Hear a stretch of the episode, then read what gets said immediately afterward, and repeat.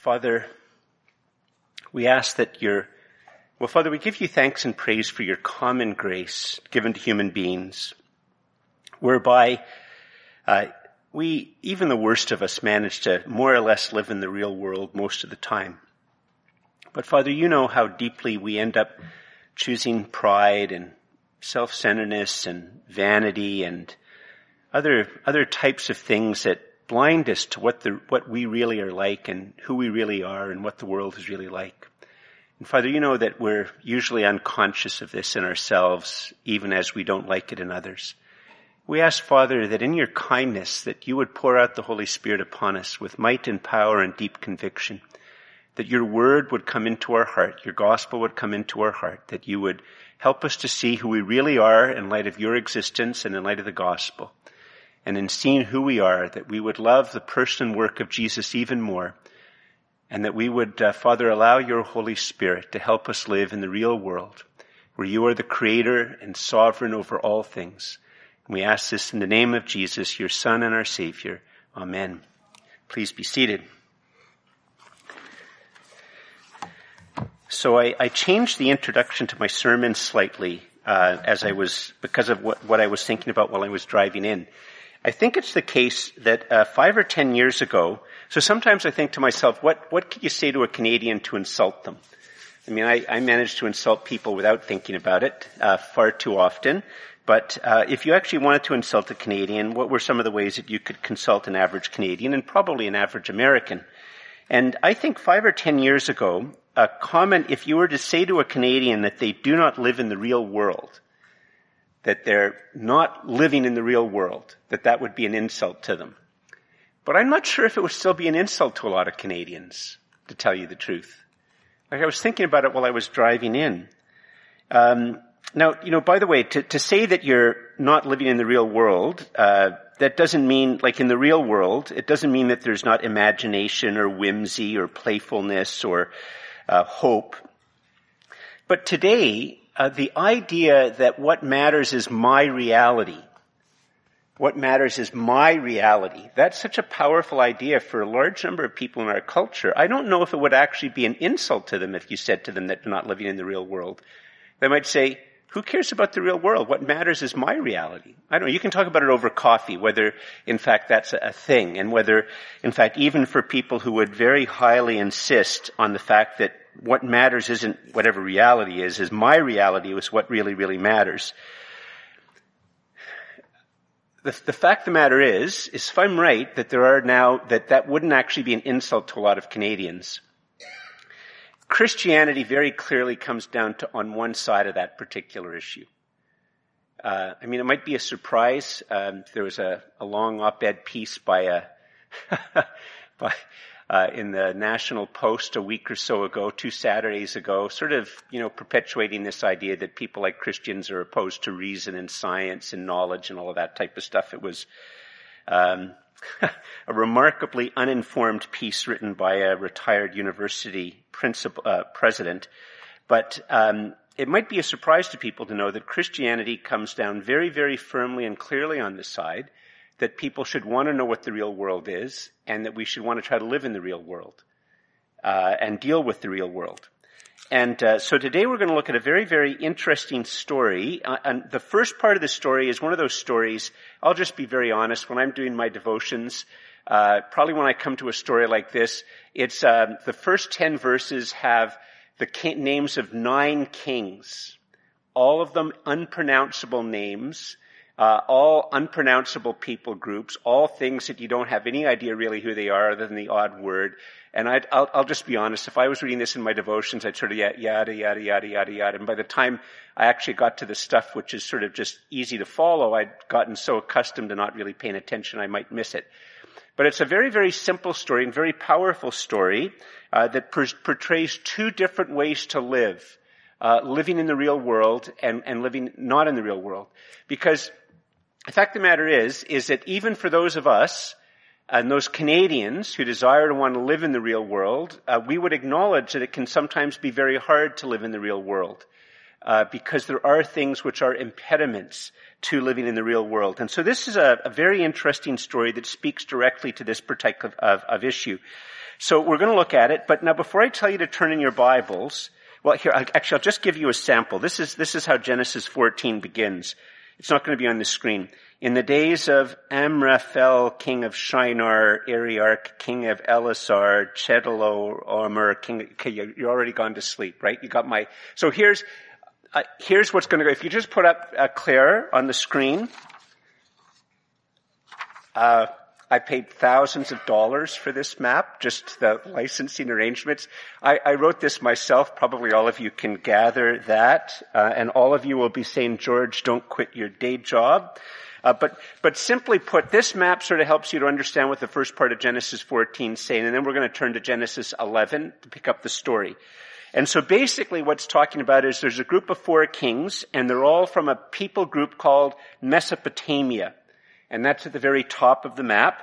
And uh, Mesopotamia, in a sense, is off the map. At the day we would know it as Turkey, Iraq, Iran, those countries sort of uh, in that region of what we now call Iran, what we now call Iraq, what we call Turkey, that would, in, in the time of this, uh, of this history, would have been known as Mesopotamia.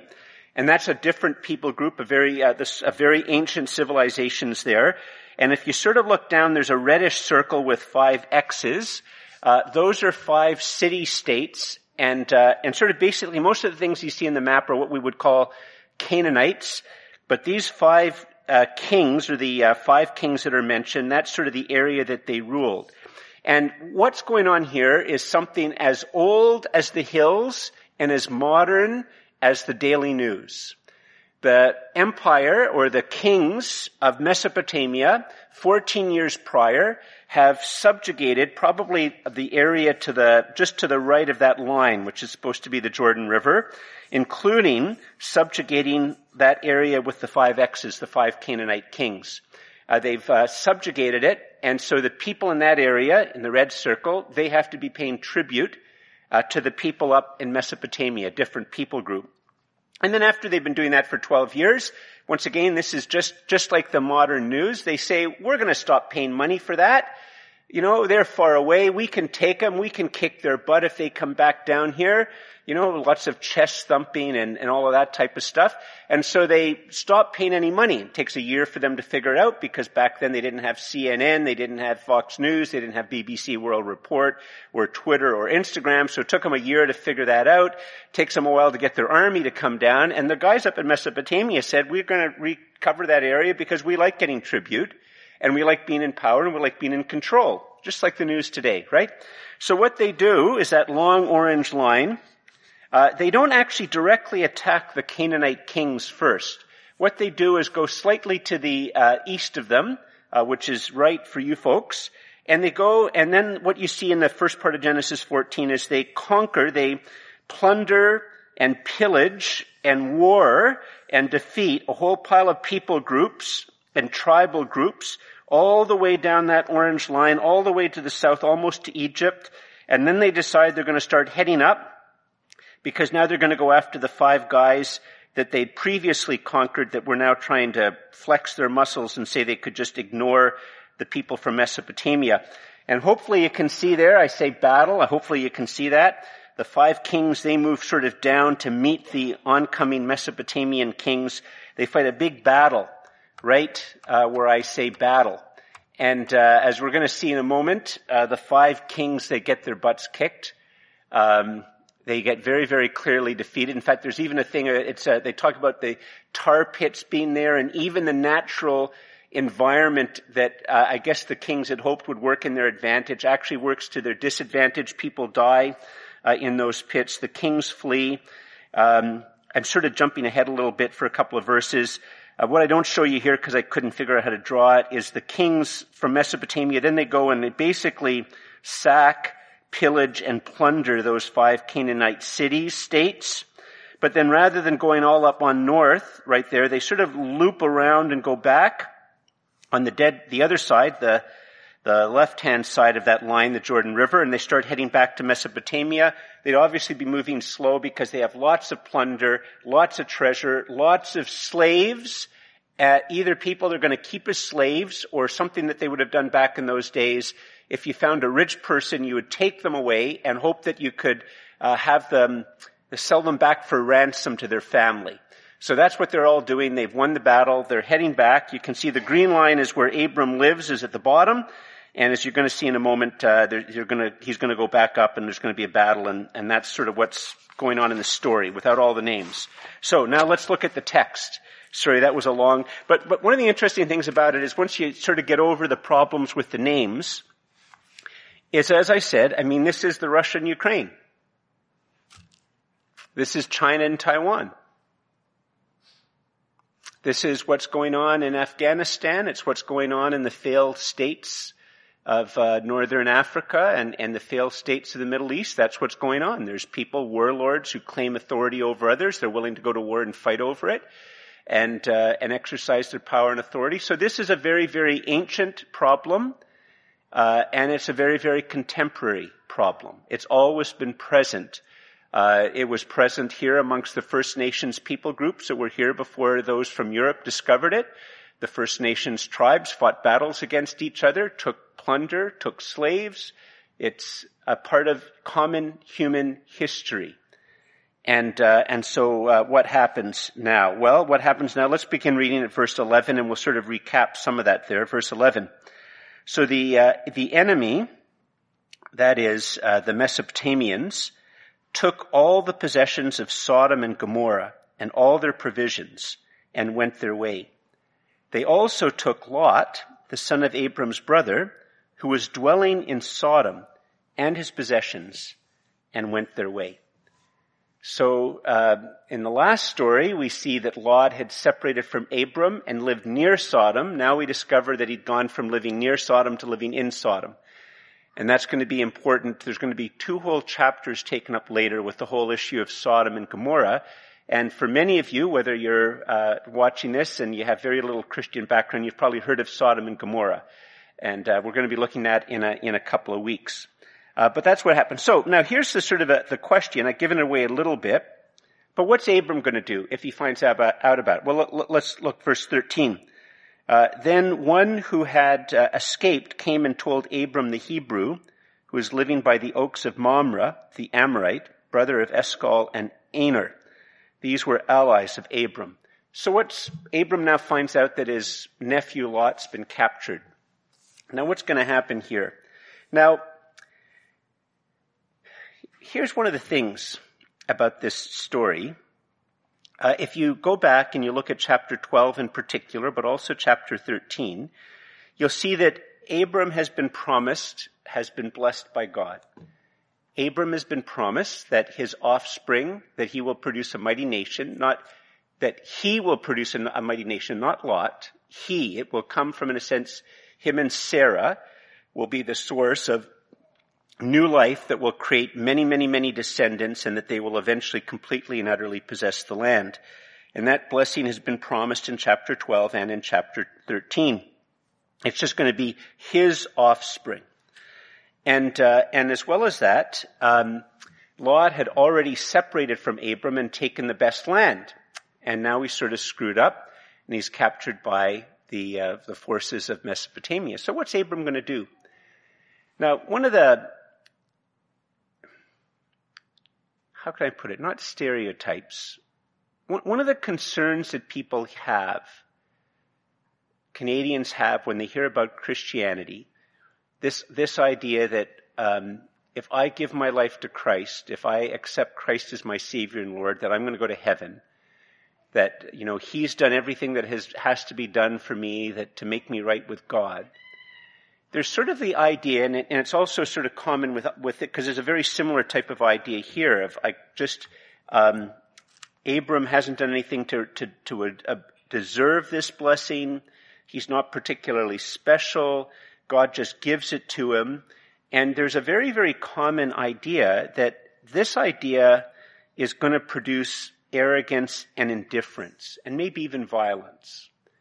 I mean, Abram's been promised by God the triune God, that he's going to have all these things happen to him. The land's going to all have him. Like, how can that not, people will think, how can that not create within the mind of the people who hear that a type of arrogance and a type of self-centeredness and an indifference to those who are outside of, in a sense, your, your tribe. And um, now, part of the problem when people think this is they sort of forget for a second that arrogance and indifference is a human problem. Like arrogance and indifference is a human problem. It's not as if just people who understand the Christian faith have a problem with arrogance and indifference and the rest of the world is free of it. No, the fact of the matter is, is that arrogance and indifference is a human problem. It's uh, common whether you're a Buddhist, an atheist, a Hindu, a Muslim, uh, believe in some uh, ancient religion. That really the, the question is, does somehow or another the, this, these Christian ideas which are seen here, uh, does it make it worse? Or is in fact the case that there's something unique about this idea of blessing that's seen here in Abram and also seen in the gospel that actually works against arrogance and indifference and violence? So what happens? Well, if we look here at verse, we, have just heard that Abram has now heard about it. Uh, how is he going to react? He remembers the blessing. He remembers the grace. He remembers the promise. He's living at a place where uh, he has an altar, and that means he can regularly go and worship the God who's pronounced these blessings over him. He can be reminded of it. He can recommit to it. He can recommit to this God. So what's Abram's response to hearing about the, the great destruction that's happened to these five pagan cities and the other areas and the fact that his, his nephew Lot has been captured? Well, we find out what his response is in verse 14. When Abram heard that his kinsmen uh, had been taken captive, he led forth his trained men, born in his house, 318 of them sort of curious. It's not 315 or 319, but 318. Uh, he took the 380 of them and he went in pursuit as far as Dan. And he divided his forces against them by night, he and his servants, and he defeated the Mesopotamians. He defeats them. This same uh, four kings who rule sort of a very large empire who've defeated all the people groups to the east and all the way to the south, and then defeated these five Canaanite kings, and then they've taught, they've, they've, they've, they've got enough plunder, they've made their point with the Canaanite kings, they now have more area. Uh, Abram defeats them. And not only does he defeat them, uh, he pursues them uh, to Hobah, north of Damascus. Then he brought back all the possessions and also brought back his kinsman Lot with his possessions and the women and the people. So once again, the, the, these Mesopotamian kings who've plundered and looted uh, all of these people groups, including Sodom and Gomorrah, Abram with these three other uh, allies of him, a far smaller force, They're able to defeat the Mesopotamians, and now they are taking a slow journey back with the animals that have been captured, the women and children, and some of the men who've been captured, and they're bringing all of that back towards where Abram lives on the way to these people being able to be resettled in their Canaanite and pagan areas. And um, you see, like one of the things, if you just pause for a second, what what you see in this story a little bit. We're going to get to the, the two different ways to, to live and whether you live in the real world or not. But the point of the blessing that you go back, if you read Genesis chapter 12, the verses 2 and 3, and then you read verse 7, and you read how the, the this, uh, this blessing, this grace is sort of reinforced and, and reenacted and deepened at the end of chapter 13. It's all completely it's not something as a result of what Abram's accomplished. The blessing has no connection to his accomplishments. It's not earned. It's undeserved. And the fact of the matter is, is it's the particular nature of being blessed by God in a way which is unearned, undeserved, has nothing to do with your accomplishment, that as that becomes more real to you, as that becomes more real to me, it undermines both pride and religion. You see, religion, all religion, all spirituality is always based on us accomplishing something. If you're a Buddhist, you're going to accomplish one set of things. If you're a Hindu, you'll accomplish a, a different set of things. If you're uh, a Muslim, you'll accomplish a different set of things. If you have your bespoke spirituality here in North America, you'll have your own set of things that you have to accomplish, but you accomplish certain types of things to make yourself right with God. And that will always coexist with pride. Because good grief, you've done it, haven't you? And it will often go against, it'll often connect with um, not only pride, but image management and make believe. Because in your heart of hearts, you know that you haven't accomplished as much as you think you have. You're not quite as good as you, you actually aren't really as good as you like people to think you are, and you want to have God think you are. So you, you become very concerned, even with whether you're conscious of it or not, with image management and um, you, you sort of might even deceive yourself that you're far better than you actually are. But when you come across a blessing like this and the blessing of the gospel, which is very, very similar, uh, in a sense, the blessing of Abraham is looking forward to a, this profound act of rescue that God will do in the person of his son, uh, which is um, Jesus' death upon the cross. As, as the truth of this blessing comes home to you, that I didn't earn it. I didn't accomplish it. I don't deserve it. And yet God has given this to me as a gift. That in fact begins to not only undermine pride, but um, it undermines religion one of the popular things that go on in our culture now to deal with our, our psychological and other problems is the practice of mindfulness. It's a, usually a Western adaptation of things come from Buddhism. It's often tried to be taught now in different therapies, therapies. And, and at the heart of mindfulness, I mean, there's different aspects to it, but part of it is that you, in a sense, try to disconnect from yourself and get to a place where you can just observe yourself, observe the flow of what's going on. And maybe as you observe what's going on, you'll follow like some of Jordan Peterson's advice, not that he's specifically talking about uh, mindfulness, but of, of, being friendly towards yourself, of, of wishing the best for yourself. But you, you try to go to a place where you can just observe what's happening in your life from a, a, a place within you to just observe yourself and watch the flow of what's going through you and your thoughts and your emotions and stuff like that. But the, the big problem with it, I, I really became aware of this, believe it or not, by reading a, a, a non-Christian writer by the name of Peter Robinson, who talks about this several times in his book, uh, where one of the, the characters in his book is a person who practices this.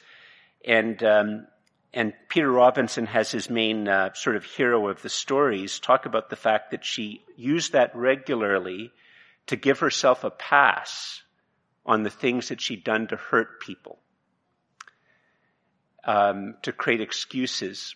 See, the, the problem with it is that if you, if yourself is still proud and prone to self-deception, then all you've done is created, a, in a sense, a, a, place of pride to observe your life, uh, a place to sort of separate the real you, the one who's observing, from the you that does things, and, it, and there's sort of some almost, it, it ends up actually, it doesn't end up really dealing with pride or selfishness or self-centeredness. It, it becomes a means by which you can sort of fool yourself about what's going on in your life and your responsibility for what you've done. You see, in a sense, what it's trying to do is it's trying to create a substitute for the biblical doctrine of grace. You see, what grace creates for us, if we understand that this blessing that's been promised in Genesis chapter 12, that, that I'm gonna, you know, Abram, you don't deserve it, you don't merit it, you haven't accomplished anything, I'm gonna give my favor upon you. Uh, through you and through your the, the, the seed, so to speak, the offspring that come from you, there will be some some offspring that eventually develop some some means by which all of the world will be blessed. That people will bless themselves for you. I'm going to bless you, so you're going to be a blessing. It's completely undeserved, and that's looking forward to this day down the road, which is now past for us. Abraham, in a sense, is looking at it in faith in the future. We now remember it in the past, where when Jesus dies upon the cross for us, every wrong thing that I've ever done has been dealt with by him, and the life that I, I wasn't able to live, he, he lives for me, and when I put my hand in his, and trust him as my savior and Lord, in a sense, the life that I couldn't live but should have lived becomes mine and the, the, the consequences of my bad actions, which if you add them all up, I can't possibly pay for them. He pays the price of that. And I have this gift of righteousness and being right with God that comes to me unmerited, undeserved, unearned.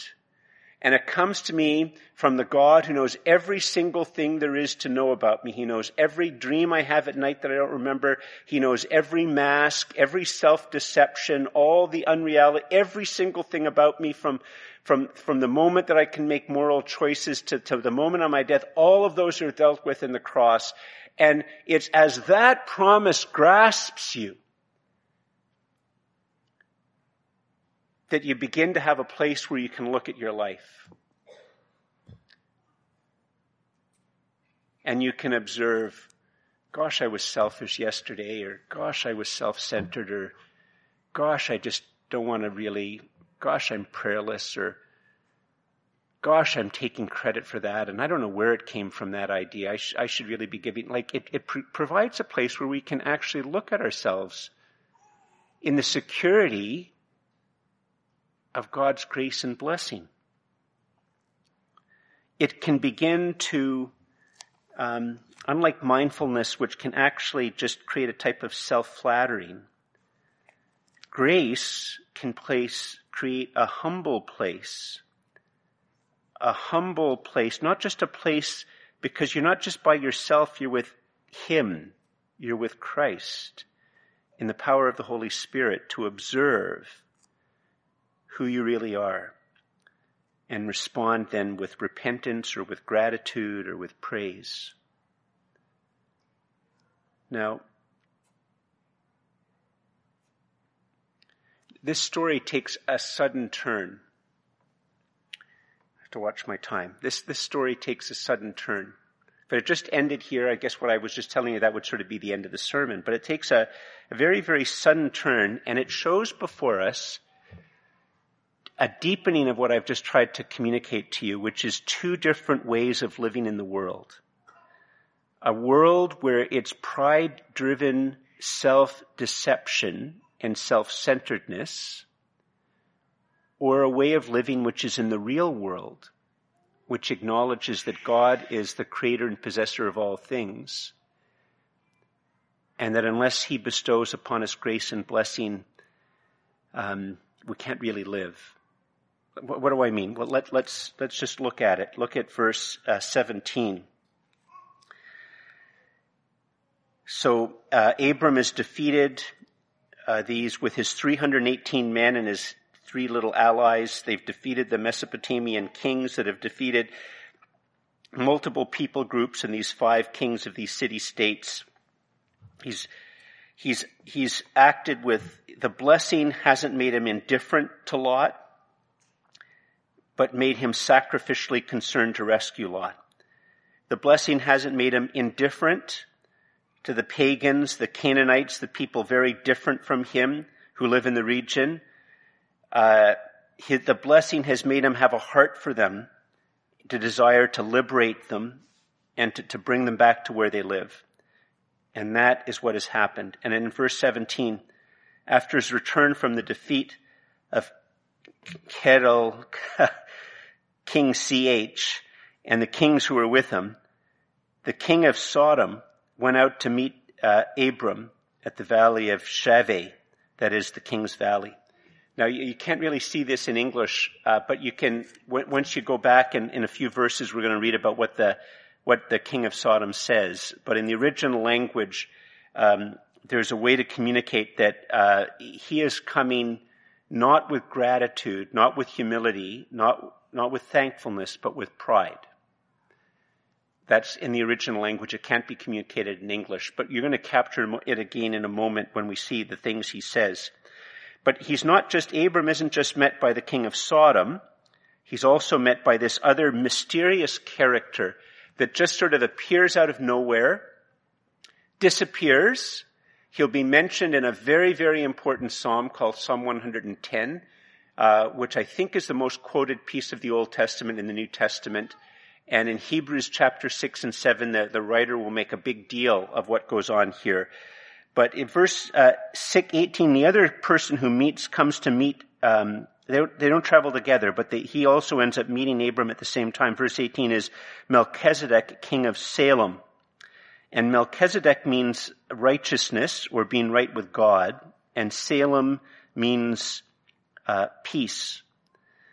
And, uh, and in, in, the ancient world, you can't really have peace unless you have peace with God. So you have this priest king. Uh, Salem is probably a short form for Jerusalem. This priest king from this small place called Jerusalem, who's named righteousness, and he's the king of peace. And he brings out bread and wine, and bread and wine is a, sorry, here's a geek moment. It's called a merism. It, um, sorry, that's a geek moment. I put some of you to sleep. It's like if you say you're, you're searching high and low. Uh, high and low is a merism. It means that you're searching high, low, and everywhere in between. And so when it says bread and wine, it's the language of a feast. In other words, everything from the wine to the simplest little thing, like the bread, to the most expensive wine and everything in between, it's a way of referring to a banquet. So this mysterious king uh, of Salem whose name is righteousness and Salem means peace, he comes uh, to meet Abram and he brings out a feast. And we also discover that he was priest of God Most High. And in verse 19, uh, this priest blesses Abraham. In other words, he's going to pronounce this Most High God's name over Abram. And this representative of the Most High God is going to explain what has happened in the story. He's going to reveal to Abram what's really happened. And what we see has really happened is that blessed be Abram by God Most High, possessor of heaven and earth. And you'll, some of your Bibles, if you have your Bibles, you'll see there's a little note. Uh, there's no sim- single word that you can translate the, the Hebrew into. And so it could either be translated as possessor of heaven and earth or creator of heaven and earth. It's the same idea. So there's the God Most High, who's both created the earth and possesses it currently. Everything from the highest heavens to the lowest earth, so everything in between, all that exists. This Most High God who's created all things and possesses everything, He has blessed Abram. And then verse 20, and blessed, and probably be more accurate to say, and praise, be to God Most High. Why? He is the one who has delivered your enemies into your hand. Why is it that you could take 318 guys and a couple of guys from your buddies and you could defeat the Mesopotamian war machine? It wasn't because you're a brilliant general. It wasn't because you're a brilliant strategist. It wasn't because you had better technology. In fact, actually, archaeologically speaking, the Canaanite areas were technologically behind Mesopotamia. That's what archaeologists would now tell you. Has nothing to do with that. Your victory was a work of God. Your victory was a work of God. You're blessed because God used you. You're blessed because you, you, you understood this, the blessing and the promise doesn't to make you pride prideful and indifferent to your neighbors or your kinsmen. And even though your neighbors and your kinsmen do not acknowledge God Most High or the Lord, you understood that the, the blessing of God Most High upon you has motivated you to take a, take a, a, risk, to pursue them, to defeat the enemy, to set them free and to liberate them. And so praise be God Most High, verse 20, who has delivered your enemies into your hand. And Abram gave him a tenth of everything. It's an act of homage. Homage is a word that not many people know anymore. Homage is an act of not only worship, but acknowledgement that there is one who is superior to you, that you are in a relationship with, who cares for you, to whom in a sense you owe proper obedience and love and affection to. And I just sort of want to pause. That, that's you see why. So once again, if you're here and you, and you haven't given Christ, you haven't made Christ your Savior and your Lord, this is a good reminder to say we don't want you to give us any money. We'd rather give you money. We'd rather bless you. But for those of us who are Christians, this is where this idea of the tithe begins to come into. That for a Christian to give back 10% of your money to the Lord God is an act of homage. It's an act of acknowledging that everything you have ultimately is because of your Lord and Master, that your Lord and Master loves you and cares for you, that he's worthy of trust and obedience to, that he will see that your needs are met, and the giving of money back to him and for the cause of his kingdom is an act of homage. It's an act of worship. It's why it really isn't a wrong thing to pass a plate in a church. It's why it's not wrong for those of us who call Jesus Savior and Lord to move towards a time when we can return 10% of all that we have, and all that we have is due to His grace and mercy and provision. All things come of Him and of His own have we given Him, to move to the point that we would turn 10% to Him. Or more. But that's one way of living. So what this king who gives this feast and blesses this priest king revealing to Abram that Abram did the right thing in understanding how the blessing is to cause him to have a concern for his neighbors who don't share the same worship of the same God, in a sense aren't even covered directly by that blessing that that blessing is, is one that should lead him to care for his neighbors. And, and what we see here, by the way, you see, this is what prepares us for the gospel. When Christians read this, what we're also hearing is this, as we read this. If you go back to Galatians, and, and, the, and Galatians will say that it's in this story that Abram preaches the gospel to us. And how he preaches the gospel to us is this, is that there, the, the uh, great Abram's greater offspring is the Lord Jesus Christ.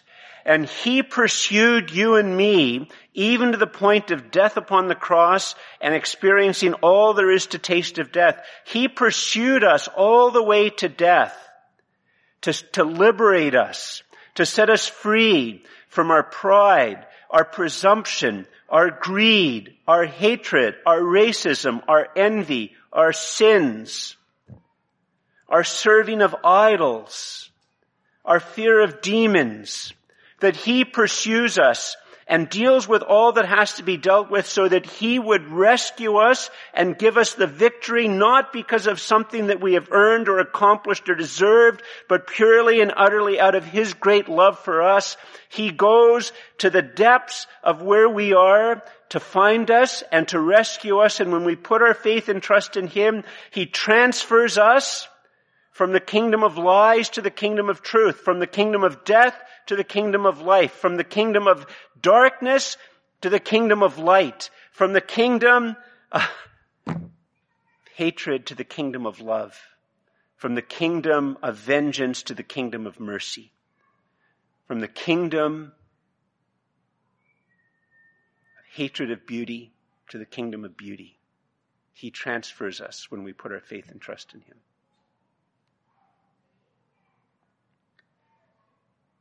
What is the problem with not living in the real world? I'm not going to try to prove in this sermon that the triune God exists. That's a topic of other types of things. But for those of you who are watching and don't know where you are with the whole Christian faith, this is at least the Christian story. If there is in fact a God that does exist, to live in the world as if that God exists is in fact to be living in the real world and to live in the world where the God who's revealed in these scriptures, which is a God of rescue, a God of blessing, a God of grace, a God of mercy, a God of beauty, a God of life, a God of light, a God of truth, whose blessing to us is undeserved and unwarranted, freely given and received with open hands, which begins to form us in such a way that as this story grips us, we become, begin to become freed from those things which bind us and be able to see ourselves as we really are. This is a story to invite us to live in the real world, to fight our pride. Well, what about the other way of living? Look at verse 21. And the king of Sodom said to Abram, and it's in a sense a type of command, give me the persons, but take the goods for yourself. Now here's the problem. And this is just as contemporary as our own lives, the lives of those we know. One moment. Sodom got his butt kicked. Sodom, the king of Sodom provoked a terrible destructive war out of his pride. He provoked the war. Second thing, he lost. Third thing, rather than standing and fighting with his troops, if you go back and you read the earlier part, he fled to the hills. On top of that, he left his city undefended so the other army from Mesopotamia can march right in and pillage and plunder his city. He was hiding in the hills in terror, not exercising his power that he should as a king to protect his own city. And now that somebody else has defeated his enemy, he already in his mind is trying to tell some other story. No, no, no, I didn't provoke it. It was all their fault. No, no, I didn't actually lose the battle. I was actually just being very, very smart. No, no, I, I don't, I'm not the, I'm not the Lord of somebody that all my rich people and powerful people have been kidnapped. No, no, no, no, no. None of those things have gone on. I'm still the king. I'm in charge. And not only is he thinking that in his mind, Abram, as we're going to see in a moment, realizes that this king, with his demands and his pride, is not living in the real world. Pride leads you to not live in the real world. And he's already formulating a story in his own mind how the fact that Abram, who deserves all of the possessions, that actually it's just because King, King Sodom, I'm making the kids cry, I'm sorry. That, you know, it's really just because of his grace and mercy that he's allowing. It's all a fantasy world. All of it's a fantasy world. He's a legend in his own mind and a failure in real life. And he's not dealing with the real world. None of us have bosses or underlings like this at all. None of us have neighbors or kids, and none of us have ever been like this ourselves. I stand condemned. I, I say that. I'm not, I'm not saying that only, that, that this is a human problem. So he makes this peremptory thing. Give me the persons and take the goods for yourself. Well, he doesn't get to, he can only come as a supplicant. He should be coming, thank you so much. And by the way, Abram, I hope you don't mention to too many people that I ran away and hid. But Abram said to the king of Sodom, you see, grace and blessing, the grace and blessing that comes from the true and living God forms you to live in the real world. And in the real world, you don't take the proud pronouncements of those in power as reflecting what's really going on. We need to learn that when we look at the government and the media and the judiciary. They can say it, doesn't mean it's true. They can say it, doesn't mean it's real. They can say it over and over and over again, doesn't make it true. See, we need to be so gripped with the gospel and what Christ has done for us in the cross so we understand that God is calling us to live as people of the truth and not as people of the lie people of the beauty and not of the people who hate beauty. People of the good, not people of the evil. People of love, not the people of hatred. People of light and clarity, not darkness and confusion. But Abram said to the king of Sodom, I have lifted my hand to the Lord. I've made a vow, a pledge to God Most High, Lord the God Most High, possessor of heaven and earth, creator of heaven and earth that I would not take a thread or a sandal strap or anything that is yours, lest you should say, I have made Abram rich. His fantasy world of pride. I will take nothing but what the young men have eaten. And the share of the men who have went with me, let Aner and Eshcol and Mamre take their share. And so Abram is going to release the plunder and the people and take none himself. You see, the blessing and the grace that comes from the gospel make, forms us and prepares us to live in the real world and be generous and to care for our family and our neighbors in our world. It should form us not to try to seek the good of the city of Ottawa or the nation of Canada as Ottawa and Canada defines the good, but as the true and living God defines the good. From that perspective, we should work on Parliament Hill. We should work in Apple and in Facebook. We should work in small businesses. And, and we should work in municipal politics and we should work in education and we should work in academia and we should work in the media and we should work in our neighborhood to be good neighbors who seek the true good of our neighborhood, our city, and our nation and the world, not from the city's perspective, but from God's perspective. The true good the gospel forms us to seek the true good, open handed, open hearted, and generous. Invite you to stand.